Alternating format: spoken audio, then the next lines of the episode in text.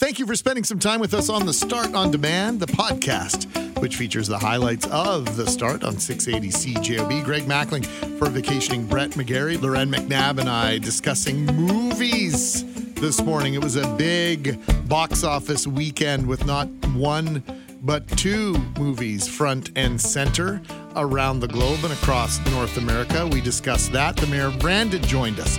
Jeff Fawcett will tell us about the big event Brandon would like to host in 2025. The rain that we've seen, the rain, the heat. Will it mean more mosquitoes in the next several days? Taz Stewart joins us to discuss that. We also talk about rate increases on the rent side. The province announced a new guideline last week. How does that impact those looking for an affordable place to live and the economy? We visit with Jesse Hajer, assistant professor in the Department of Economics and Labor Studies at the University of Manitoba. We want to talk about the summer of discontent on the labor front. That much else coming up in this edition of the Start on Demand. Let's get right down to business.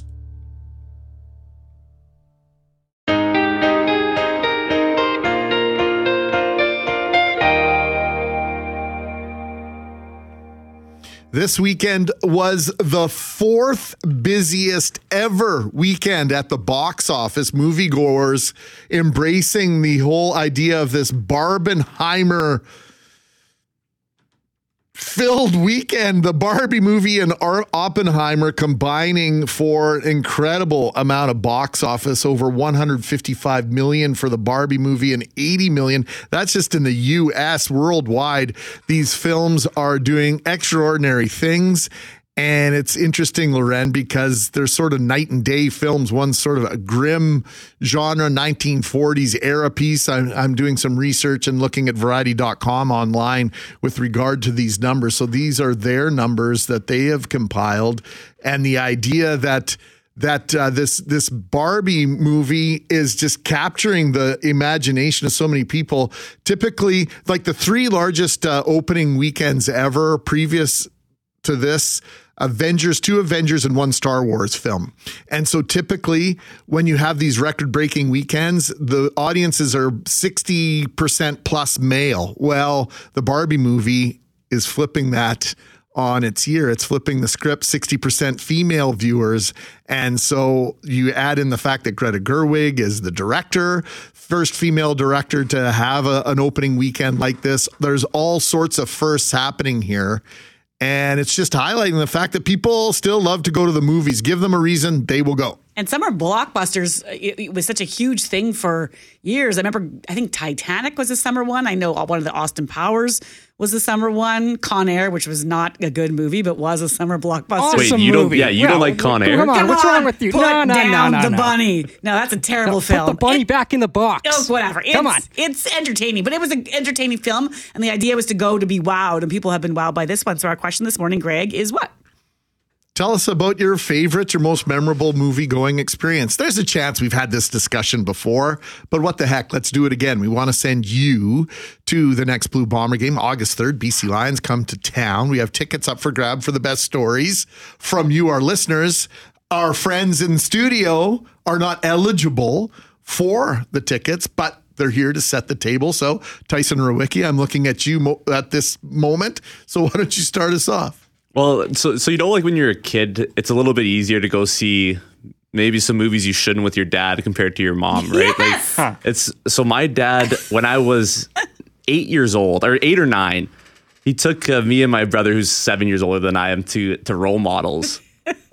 And I can tell you, it is not a movie for an eight eight year old. I can I can tell you that for free. My mom, when she found out that my dad took us to that, she was just furious. And, and but I had a good time. It was a lot of. I, it was a fun fun night with my dad. Who's in this movie? Uh, it's Seann William Scott and Paul Say no Rudd. more. And- and exactly. Say no more. And Exactly. that, that McGlovin kid from Superbad. Yeah, I can't yeah. remember Oh, his real name, but well, but my dad would just say, "Well, it's it's called role models. It's got to be it's got to be good for a kid, right? Like it's gonna it's it's gonna show him how to how to act." And it's- it, it's it is not. It's so funny you just said that about dads. Uh, just yesterday, uh, we learned that a new Megalodon movie is coming out, like Meg 2 or whatever. And my youngest, who's 10, he's like, Yeah, dad, remember when you took us to see the first Meg?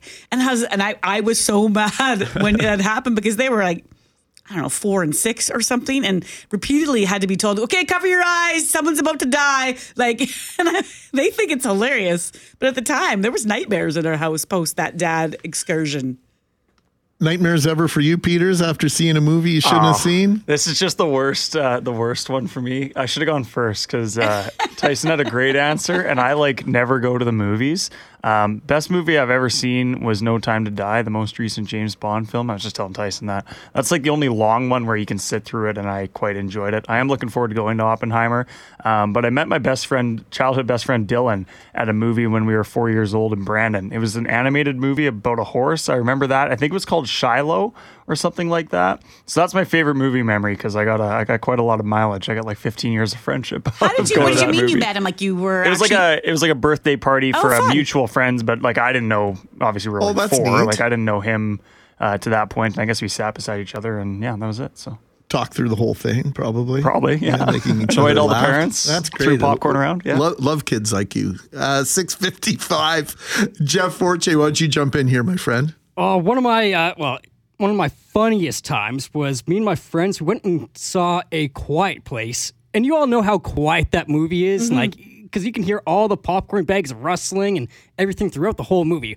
Well, at the very beginning, my buddy, he's sitting there eating his popcorn. All of a sudden, you just hear this uh, tussle, and you hear the popcorn spill, and he spilled his popcorn all over the place, and it's so quiet in there. You, all you hear was him going, "Oh."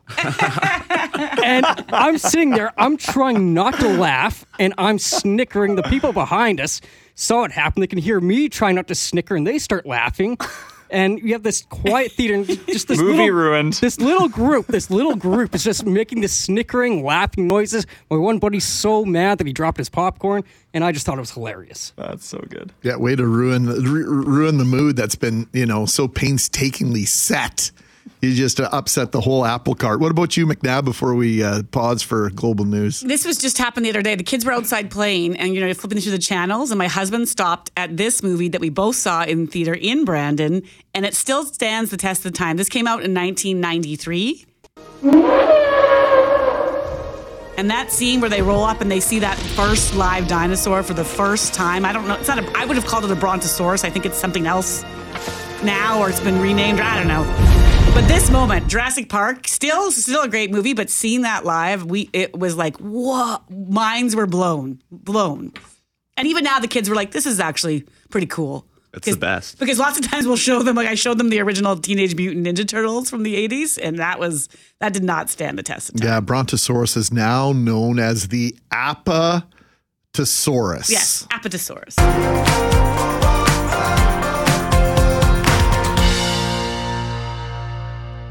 It's Mackling, McNabb. McGarry returns on Monday. It's the start for your Monday. I can't believe the end of the month is almost upon us, Loren. Summer's been spectacular for the most part. Kat and Gimli setting us straight, saying the mosquitoes are back in her neck of the woods. We'll find out in about an hour's time whether we can expect an onslaught of mosquitoes with a little bit of rain that we've had over the last little while, especially over the weekend, and uh, the warmer temperatures. Can we be certain to see some mosquito activity? So Taz Stewart will join us about that. We'll go to Brandon later on this morning, and we're asking you about your favorite movie experience. We got this one via email from Rick. Rick saying my favorite movie also happened to be the first movie I went to see in a drive-in. I don't remember the name, who it starred, or what the plot was. My question was, how old was Rick at this drive-in experience? Because perhaps he remembers it because he was, you know, at the drive-in on, on a date, not really caring what was on the big screen. So Yeah. keep those uh, texts coming, 780-6868. If you know, you know. Let's sum it up that way. It's unclear as we start this hour. It's unclear whether we will see more strike action from liquor and lotteries employees this week after a one day walkout at stores last week. Yeah, so as we know, the employees are just the latest to hit the picket lines in this province in a bid for more dollars, among other things. Uh, there were several weeks of strike action with Hydro employees before a deal was reached uh, for some 2,000 workers. Last month, there was a strike between some 6,500 healthcare workers that was narrowly avoided um, after last minute deal was reached. And of course, we had the largest strike in, in Canadian history with the federal employees who went on strike 100,000 plus back in the spring. So, Jesse Hajer is an assistant professor in the Department of Economics and Labor Studies program at the University of Manitoba and joins us now to go into this further. Good morning, Jesse. Good morning. Thanks for having me. So, are we talking, is this straight up a cash situation, cost of living? What would you say is going on out there? Because the cynic might say, okay, we got an election looming. It might be timing. Where do you land on it all? I think that might have a little bit to do with it, but I think there's three underlying factors that can explain the situation. Like you say, cost of living, inflation, things are more expensive. Workers are looking for money to pay for that. We've also had frozen wages.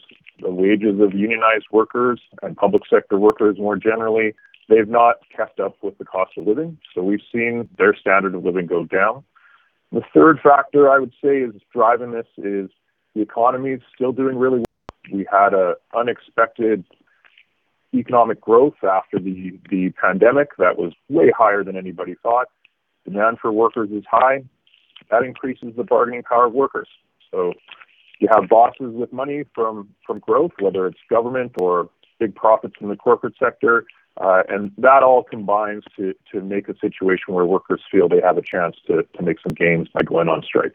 There is a feeling from a lot of folks, I think, that you know just because uh, just because you're not uh, getting a cost of living increase uh, doesn't mean you should. I'm not getting one. Why should you get one? Is is some of the the feelings that we'll get from listeners when we're having these discussions. How how do you parse that? How do you separate uh, what some people are getting versus what others are getting, and and can that create some resentment amongst different factions within the labor force? Yeah, that's an interesting question. What I can tell you is what the data tells us. And if you look at the data that's put out by Statistics Canada, what we see is that workers who aren't in unions have seen their wages go up. They've actually gone up more than inflation. It's the workers who are in unions that haven't made up that gap. And and that's not usually the situation, right? Usually unions get higher wage increases than people who are, are not in unions. But what's happened is this inflation caught everybody by surprise. And the labor market was really tight. So if I'm just negotiating one on one with my boss, I, I, I actually got some, some increases. At least on average, that's what happened for people outside of unions. But unions, they have three year, four year collective agreements. And those agreements didn't anticipate this, this increase in inflation. So the government actually made out really well. They, they had these agreements. They said, well, we don't have to raise your wages, but workers got hurt by that when you consider that, you know, you, you have people out there that, and you know, you might put say, well, they're in a rock and a hard place. The taxpayer doesn't want their tax, you know, their tax dollars to go to all sorts of things. And yet you have a large group of people in this province who are union workers who are saying we can't keep up with the cost of living. We need to have higher incomes and higher wages. And so when they go and they, they talk about strike, what's unusual here to me is that we're actually getting to that strike point, Jesse, that that's not just talk, but we've seen not just threats, but that action. Is that unusual or is that just the time we're in where workers are saying we are prepared to go the distance here? I think it has to do partially with the time we're in. We, you know, workers are in demand. They can see that labor markets are tight, so this is this is a good time to go on strike. Uh, you mentioned an election coming up. No government wants that that trouble happening uh, right before an election, so they're they're trying to settle. Uh, but we also have just seen a, a crummy situation for public sector workers in Manitoba over the last four or five years, right? We had the wage freeze legislation that didn't even give people, uh, you know, a, a, really small increase. We saw big layoffs in the in the public sector uh, and re- reductions in the size of the civil service. So workers, you know, they're working harder, they're losing ground, uh, they're upset. They want to they they want to be treated fairly, and they don't think they're being treated fairly. On the other hand, they see the government giving out huge tax cuts, spending you know, hundreds of million dollars in tax cuts. It's not that the government doesn't have the money; it's how they're choosing to spend the money. Before we let you go, Jesse, I just wanted to jump in. You know, this conversation happens all the time. We're talking about inflation, the cost of food, cost of gas, and interest rates. And interest rates have certainly been higher in years past. People will refer to the late 80s, early 90s, you know, when they were double digits. But when you factor in the cost for a home, for rent, for food, can we compare it to periods before? You know, are we worse off or, or has it been worse before? Yeah, the, the 1970s. There's you know there's some parallels to that time where you know things were getting more expensive and inflation is really high, but we're not we're not anywhere near that situation where you know we saw double digit interest rates back in those periods. I'm sure some of your listeners can remember remember that.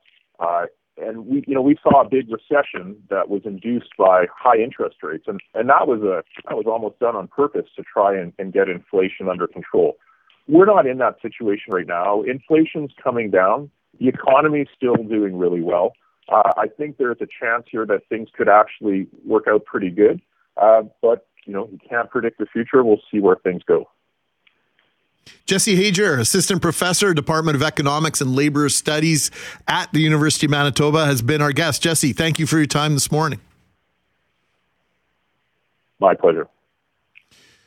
So we are using some alternate technology versus our usual phone technology. That was, interview was done via Skype, and so you may have noticed that there was a delay in between our guest answering our questions and vice versa. There was a, probably about a two second delay there. So thanks for your patience with that. 714 coming up to 715 on the start. Mackling and McNabb with you. And later on this morning, we will have a conversation about what's hopefully going to be happening in Brandon in 2025, the economic impact of the roar of the rings. We'll take a pause. We come back. More of your text messages on your best movie going experiences 204 780 6868. We want to hear from you.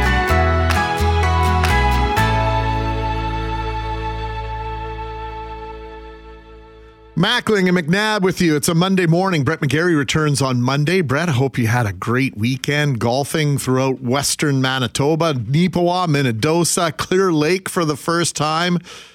Loren, all my years in Westman, visiting my dad and and and out there for for different events, I still have yet to golf at Clear Lake, and I I simply need to do it.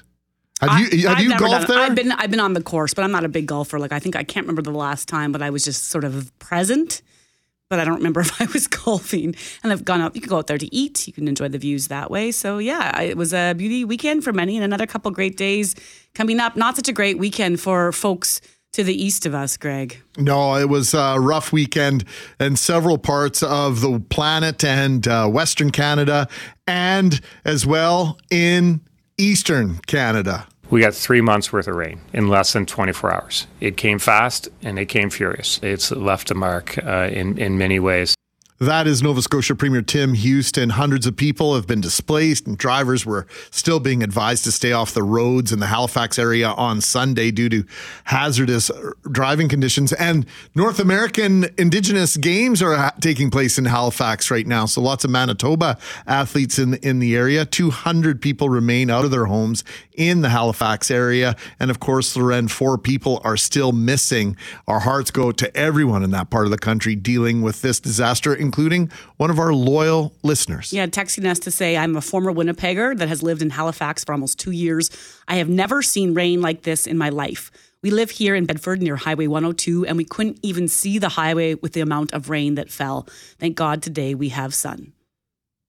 Since we've been here, we have been through a hurricane, the fire in Tantallon, which we could see from our balcony, and of course, this latest rainstorm. And that was a good reminder. I'd forgotten about the fires that were just, you know, six weeks or so ago that were pretty devastating. So it's been just a terrible few months of wild and crazy weather, for Nova Scotian. and we're going to get to our next story in a moment. It's inspired our discussion about your favorite movie moments. And from Vanessa, Vanessa says, best memory ever was with my parents, and they took us when Headingley still had a drive in.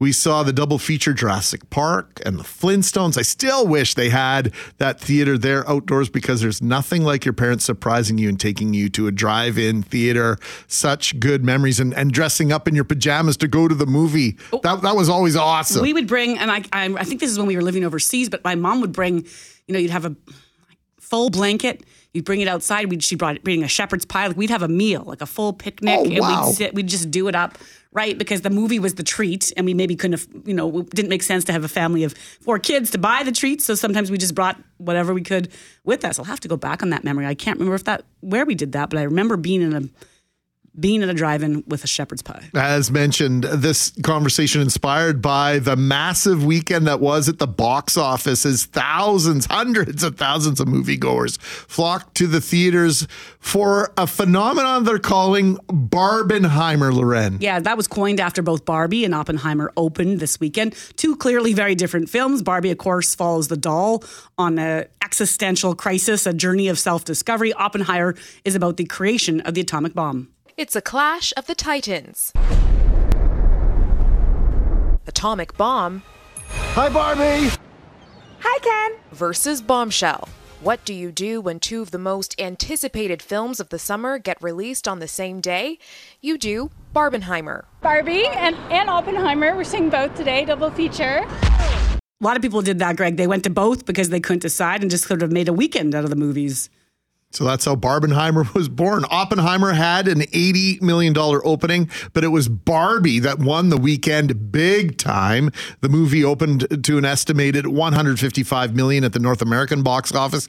That's the biggest opening of the year, but it's also the biggest opening for a female director ever with Greta Gerwig smashing previous records, Loren. Yeah, it's pretty incredible what happened. And I had said Friday I had no interest in seeing it. And I, I think I'm changing my mind sort of based on not the spectacle of it, but I had a listener text Friday said, No, Loren, you got to go. I saw it Thursday night and it was incredible. Like it defies sort of your expectations. And, and I don't know if my reasons of not going is because of my thoughts about Barbie or the ones I used to have, you know, like a few years ago, because there is a complicated legacy around Barb.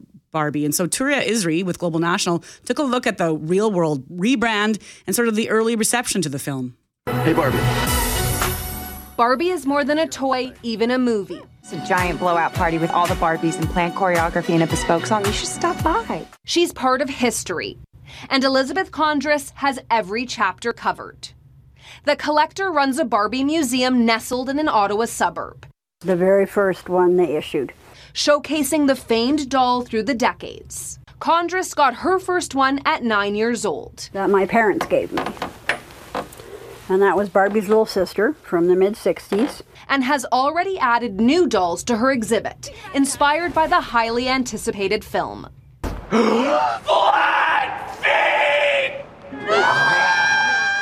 The Barbie movie tells the story of the classic toy experiencing an existential crisis in the real world.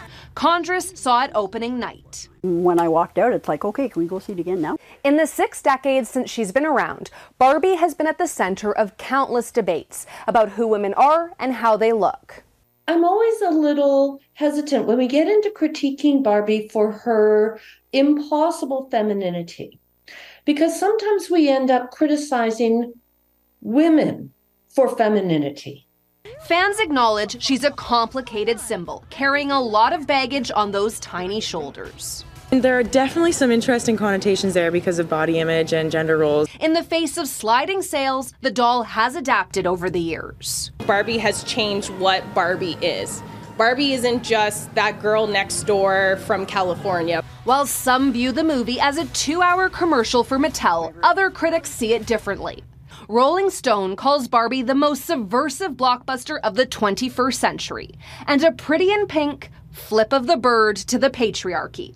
To Condris, the buzz is proof Barbie still matters. But Barbie is a toy. You can create, you can imagine, you can have fun. And if you so choose, you can also break the mold. Touria Izri, Global News, Ottawa. I can remember going to see Toy Story when it came out. That Pixar production was outstanding. I went for the special effects to see these toys come to life because they were all mythological. They were created by Pixar. They did not exist until the movie existed. This is going in the opposite direction. Uh, Barbie, like you said, a little bit of a complicated history for a lot of folks.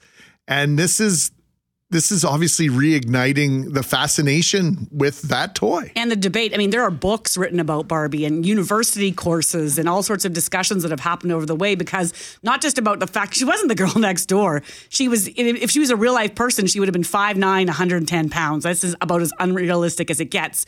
Over the years, they've changed her dimensions. You can get petite, you can get curvy, you can get a plus size or original Barbie or whatever you call it. They've made her a career woman, not just, you know, the, the pretty face. There's been a lot of changes, but that's where it starts from from some people. Like, I don't want to go see that, but I think I'm going to. I think I'll have to give it a shot. Okay, well, uh, then maybe you can uh, be the third uh, couch potato uh, if you get in on that. McNow, I'd love to love to hear your take on the film. What are we doing on the other side of this break, Loren?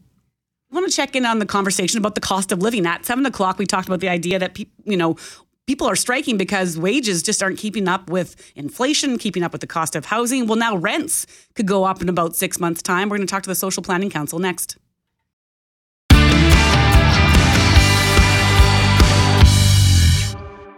Cost of living, inflation, rising interest rates. It's conversation that we've been having for weeks and weeks. And if you're a renter, you're going to want to pay attention to this next story because, Loren, as of January 1st, 2024, r- rents could rise. Yeah, so the Manitoba government has announced that it set the rent increase guidelines at 3%. That, of course, follows two years where the rents were, in theory, I'm going to put that in quotes, set at 0% for last year and this year. There are some caveats with this hike. The increase does not apply to units owned by governments, some social housing units, and units where the rate is above $1,615 per month. But we're going to get more into that in a moment. First, we want to say hello to Josh Brandon, community animator with the Social Planning Council. Good morning. Good morning. So, for those not in the know, how does this work? That 3%, uh, does that an automatic? Is it, uh, could it change depending on where you live? How does it go down? Well, that's the, the guideline. That's the maximum amount that landlords are allowed to increase rent for certain types of housing. Uh, you mentioned a few of the uh, a few of the exemptions uh, as well. If it's if it's recently built within the last fifteen years, it's not uh, it's not covered by the guideline, and and landlords can also always apply for an above guideline rent increase. So theoretically it's there's been a rent freeze for for many types of housing over the last 2 years but we know many renters are seeing rent increases because the landlords did uh, did apply for an exemption. And very often the rent control board is giving those exemptions even when there were not significant repairs done to the housing. So if it was just cosmetic repairs theoretically the, they're, they're not supposed to uh, give the landlord an above guideline rent increase approval but very often they have been over the past couple of years and we'll probably continue to see that so, uh, on the other side of, uh, of, this coin or the conversation, Josh, is the idea that, that any of these privately owned apartment buildings, whether they have 300 units or two units or they're side by side, are typically owned by, you know, by either by businesses or private individuals. The cost of maintaining, owning, those particular properties is going up. So, how do we balance the need of those individuals or corporations that are providing shelter with the needs of those who can't necessarily afford a large increase year after year? Well, you know, the uh, for businesses, they're making their their business decisions, but I think what the role of government is is to make sure that everybody does have housing that they can afford because the costs to our our community, the costs to families and individuals if we don't have affordable housing, that uh, that makes it so much more difficult for for families to make ends meet, to uh, to be successful in in all other areas of their lives. So so that's a critical foundation for us as a society, and as well when we think about Winnipeg. One of the things that makes living here uh, so so um, advantageous is that we do have that affordable housing advantage if we don't maintain affordable housing here, we're going to see more and more young people leaving for other provinces. Skilled workers are not going to build their homes here. And so we we do have to ensure that housing remains affordable here. I don't know if anybody that would disagree with that, but how do we go about it? Yeah. Well, um, for a number of years, uh, we've been having. I, th- I think the the three percent approval, the three percent. I mean, it does make sense. The cost of living for for landlords has uh, has gone up, but what we do need to make sure is that for uh, if landlords are applying for exemptions, that they're not uh, giving those exemptions uh, frivolously based on those cosmetic repairs. And as well, we've seen some landlords applying for exemptions and putting in uh, very large uh, rent increases and then giving uh, temporary deductions from those. And so that puts uh, puts tenants in a situation where they become at risk of seeing even larger increases down the road. So we do have to look at how we're how we're managing the exemptions better. What are you hearing from people that you know you interact with in terms of where rent sits as that weight that mm-hmm. they're feeling on the shoulder? So often we've talked about gas and food in the past year, but where does rent sit on that list of, whew, like one more fifty dollar hike per month is going to put me in a situation I can no longer afford? Well, we see uh, households having to move. Uh, we see households having to cut back on on what groceries they can afford. If you're in the lower income groups, your rent is your largest expense by far, and so any increase is that much more challenging. It's it's uh, it's it's a bigger chunk of your paycheck than food, groceries, gas, any of that. And so, if we can do anything to make rent more affordable, uh, that gives a even bigger break for lower income households some people will, will talk about you know the trickle down impact of of having more housing of all types that will eventually make the lower priced or lower cost rental accommodations uh, less expensive but that doesn't seem to be what happens. So it, does the government need to, to to to build more affordable housing and, and take the the private marketplace out of that part of the equation? Absolutely. We need to see significantly more affordable housing built in this province. Uh, we didn't build much affordable housing over the last uh, seven or eight years. And uh, what we're seeing now in terms of the homelessness crisis, the housing crisis that uh, so many families are facing here in, in Manitoba, uh, is a direct result of that. So we need to see government step up, build more affordable housing. We also see need to look at income supports. Uh, the the rent assist program that we have here in Manitoba is one of the better shelter benefits across the country, but we still need to see.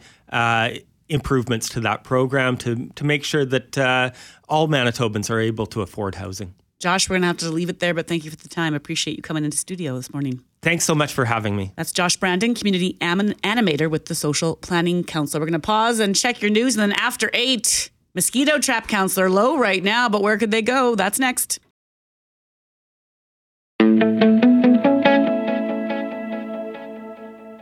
It's Mackling, McNabb, Monday. No McGarry. Brett returns on Monday, although we will have a Brett joining us just after nine o'clock. Canadian Blood Services over the weekend saying, hey, we need your blood. We'll find out how the public responded and if they still need you to sign up to give the gift of life. 807. And Loren, we've been talking about going to movies, our top, our favorite, our most memorable movie going experiences. And Suzanne covering, I would say, at least two, if not all three of those bases with this text. My six year old son injured his foot on a water slide. So to cheer him up, the whole family went to see Jurassic Park 2. This was a big expense for a family of five. Right from the start, the movie was intense. My son climbed onto my lap. Then the dinosaurs started chasing the people, and my son covered his eyes with his hands. I yanked his hands off his face, yelling, You are watching this. We paid good money for this movie. At the same time, the music stopped, and the whole audience heard my rant. Not my best parenting moment then, but we all laughed about it after. That is fantastic. Keep those text messages coming. We have tickets, two tickets to see the Winnipeg Blue Bombers and the British Columbia Lions coming up August 3rd. That's a week this Thursday at IG Field, 7:30 start. And of course, don't forget the coaches show tonight. Derek Taylor and the coach of the Winnipeg Blue Bombers, Mike O'Shea, right here on your radio voice and radio home of the Blue Bombers 680 CJOB 7 to 8 as part of Christian O'Mel's 680 CJOB sports show. We want to talk mosquitoes, several days of heat ahead, and Winnipeggers won't be the only ones baking in it, Loren. Yeah, so the heat follows a couple of decent rainfalls, as we know, across the city and in parts of southern Manitoba, and that, you know, maybe could speed up the development of mosquito larvae. Taz Stewart of Taz Pest Control joins us now. Good morning, Taz. Good day, good day. You guys are having fun this morning. I can hear. Well, I was gonna I was gonna segue from dinosaurs to mosquitoes because that's how Jurassic Park all began with that mosquito finding. But uh, I don't want to give them credit to becoming too big of, of an issue. But if I look at the trap count, that's seven citywide. That's the average. Where could it go in the days ahead? Are we in for it, or am I worried about nothing? are we in for it? I like that terminology. Uh, no, it's all about your backyard. And no joke, uh, there is some some water bodies out there now, and that can, of course, produce mosquitoes. And with the the heat increasing, getting kind of summer summer normals, uh, we're, we're we're looking at a potential where we may see a small emergence come off the water, and that's where again your backyard, removing those small little sites, you know, a cup of cup of water can produce several hundred mosquitoes in your backyard. So looking for you know your gutters your drains your bird baths anything that may hold water you need to be looking at you know dumping draining filling covering or treating is very very key in my uh, my, my, story about mosquitoes. Well taz you make a good point because uh, on two fronts it's really about your backyard because it doesn't matter for most of us what the city trap count says it's the slap count while you're sitting around your your uh, fire table or, or you're trying to sip on a beer and and relax uh, a long day's after a long day's work but it, it, we do have a huge impact on whether or not those mosquitoes develop in the first place talk about how larvae uh, uh develop in in water like I'm thinking to myself, if if I've never had water in a spot before, but all of a sudden I do, where, where are these larvae coming from? How do they develop? Okay, well, there's there's a couple ways we can go with this. Uh, number one is eggs can be laid in you know set, uh, depressions or on water bodies, and if those water bodies dry out, some species of egg can lay, uh, pardon me, can survive for up to seven years uh, without any water on them. So it's uh, that's one way mosquito populations appear. So number one, number two, hey, if you do have eggs sitting there and the water is there for at least, you know, sort of five to seven days and it's nice and warm, you can go from egg to adult in little as like that uh, kind of timeline. So you can see our rainfall that we've had over the last couple of days, and it's been substantial in some parts of the city. Uh, you you could have you know an emergence happening in a week, but I don't want to you know be that guy going, oh my God, no, it's going to be bad. But no, um, we're still fairly dry out there, so a lot of that water is absorbing. So we should see a small, uh, you know, population appearing off the water. But I don't want to say that because it could rain this week too. Yeah, we don't want to call you back and yell at you. So we'll just see where we get in a couple of days' time, Taz. But, you know, I, have been thinking, and I don't want to jinx us here, and I know it's so re- weather related, but it really does feel like we haven't had a bad mosquito summer. Oh, I almost don't want to say this in years. Yeah, no, it's uh we've been in a sort of a dry out cycle, and that's one of the reasons why we're not seeing so many mosquitoes. Uh, literally, I think we're in year five where we've sort of been below average in rainfall numbers, and that has uh, equated to a very uh, relaxing summer of no mosquitoes. So, Taz, before I let you run here, um, full disclosure, you've been uh, helping me deal with a pest problem of a different sort of one of my pro- at one of my properties successfully, I may uh, say. Are there other creatures, are there other pests that are having a heyday right now? Well, actually, I'm getting a lot more calls about chinch bugs, and that's uh, a bug that likes enjoying their grass. So you're getting those yellow spots in the grass, and of course that has to be treated on the edge where people think they need to be spraying the dead grass. No, you have to be spraying the boundary between the green grass and the and the dead grass. So it's a it's a, it's another bug that uh, happens, and of course, people don't want their lawns looking yellow at this time of year. They want to have the beautiful lush green. So that's that's a, that's a fun one. Um, we can talk, you know, bird pests. Lots of mice out there. Holy boy! Not even joking. Any reason why that would be? So, sorry, you clicked out. Sorry, uh, you said there's a lot of mice out there. Uh, What what would be behind that? Oh yes, yeah. No, it, uh, they- they've had a, multiple years here of an increasing population, and uh, there was a reasonable snow cover last year, and uh, you're, you're seeing them in places I haven't seen them in multiple years. Like it's, it, they're out there. I don't want to talk about roaches or uh, you know bed bugs. We all know they're they're out there. Bed bugs are on the increase now that COVID rules are gone. Um, can talk to many pests as you want. You, you, you know, Greg, with your your squirrel friends, um, there there there are lots out there too. Thanks, Taz. I appreciate you taking time this morning, and I really appreciate you getting rid of that uh, pesky squirrel for me because it was causing a nightmare for, for my tenant, and she's such a great tenant. We, we don't like her dealing with with anything out of the ordinary. We appreciate you immensely, friend. Thanks for this. I appreciate it too. Thank you. Have a great day. Taz Stewart of Taz's Pest Control. You can find him online. Just do a search for Taz's Pest Control. 814 on this Monday morning. We have to take a look at the impact of this weekend's fourth busiest weekend in movie history on the markets. That and much else coming up in business. We've got sports, weather, traffic, and news at the bottom of the hour, all coming up next on the start.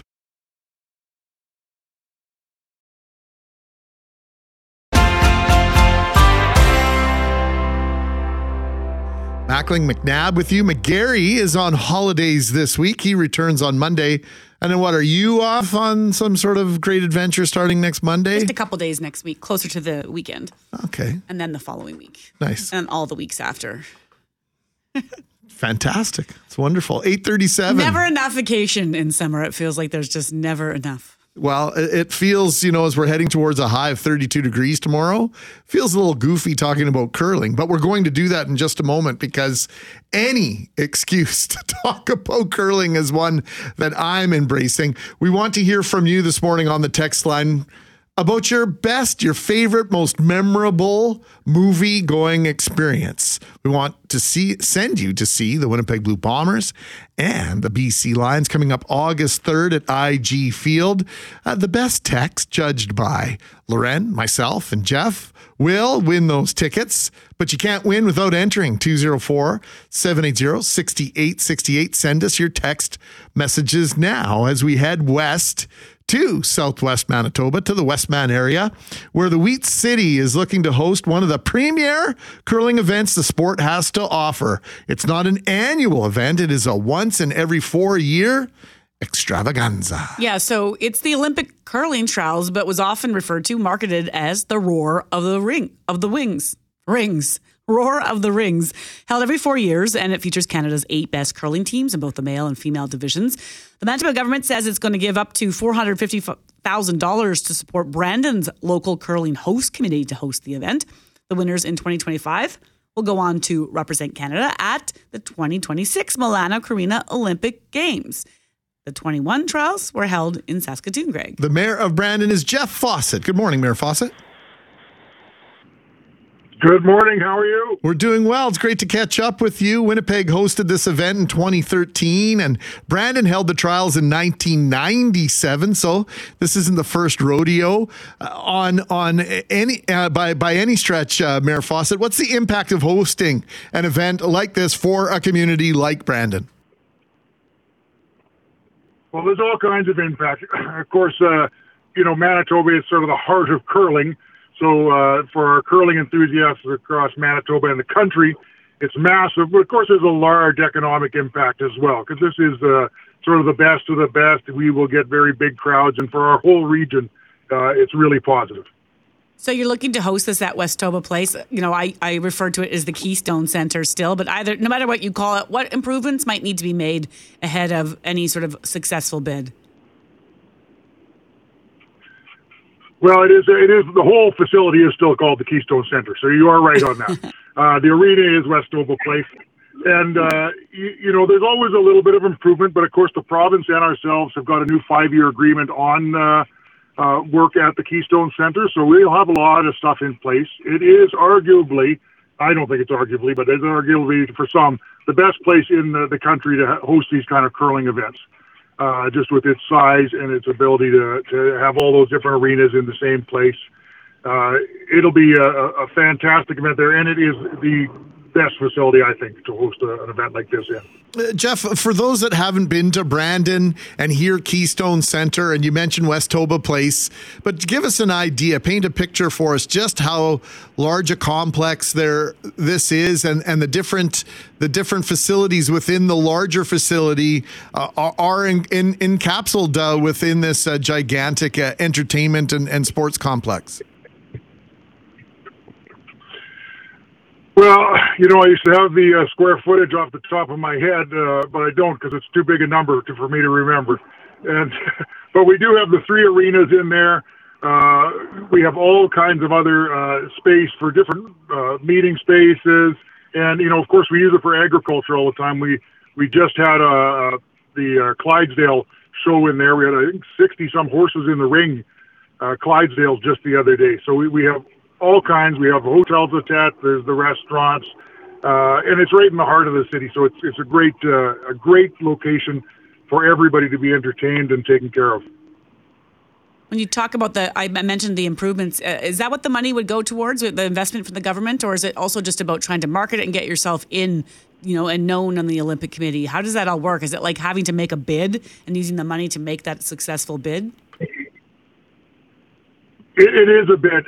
It is a bid that goes in, and uh, that's the way these are operated now. Back in the 90, uh, late 90s when we had them before, it was done a little differently. But uh, now you do put a bid in, and so there will be other communities that will be putting bids in, and then that, and then the the the, the groups take care of a lot of that that work, and we still have a big volunteer base that helps out. But uh, but you do put that bid in, and so the city of Brandon is and the province are matching each other with their bids. Plus, we have some other contributors as well. So it's a it's a strong bid we have in there. And I, I should mention we also even have our curling clubs in the Keystone Center. So there's regular sheets of ice for playing and warming up and everything all the time. So lots going on there. Well, so I, I spent uh, four years of my life in Brandon, and you might remember spring break 1979, uh, Jeff, when we were we were gifted with a two week spring break so that the schools in Brandon could be converted into living quarters uh, for the athletes competing in the Jeux Canada Winter Games. And that was sort of, in my mind, Brandon's coming out party. Did such a tremendous job with that event and subsequently just do national events on a on a scale that is disproportionate disproportionate rather to the population of the Wheat City. You know, it, it is true. We've, we've always been considered one of these host cities uh, and we do an exceptional job. We have a great volunteer base, and, and I want to give credit to our whole region because the, the you know the region gets behind uh, our whole the Brandon and, and area when we do these things because uh, we're the spot that we can do them in. So it's it's uh, awesome, and we still have lots from that Canada Games uh, around there. We're regularly still working with our Sportsplex, which came from that. Well, Jeff, we want to thank you very much for making time for us today. Uh, the Wheat City has a special place in uh, my heart and Loren's heart. So uh, we always appreciate getting caught up on what's happening in Brandon. Let's make this a more regular conversation. Absolutely, and great talking to you. All right, Jeff Fawcett. He is the mayor of Brandon, Manitoba. Roar of the Rings. Brandon, throwing their hat into the ring to become the host city in 2025. I have to wonder if the biggest competition on those bids would be other Canadian cities, you know, with just the interest coast to coast. Oh yeah, this is this is a Canadian event. Oh, this is the Canadian Olympic trials. Sorry, That's yes. right. So then that would mean the, what are the biggest Canadian Olympic? Yeah, so you know Winnipeg has had had this event. Before. Brandon going to have it for Saskatoon a second time. Shouldn't be going again. No, uh, you wouldn't think so. But you know Regina, Edmonton, Calgary, More of the west. more of the west, Western Canada. Some of the mid-sized uh, cities in southwestern Ontario, Ottawa. I could see throwing their hat in the ring for this as well. So it'll be interesting to see. But Brandon just d- does, and this is not bias. You know, Brandon does an absolute terrific job of hosting these incredible events. 8:45. It's a Monday morning. It is the start.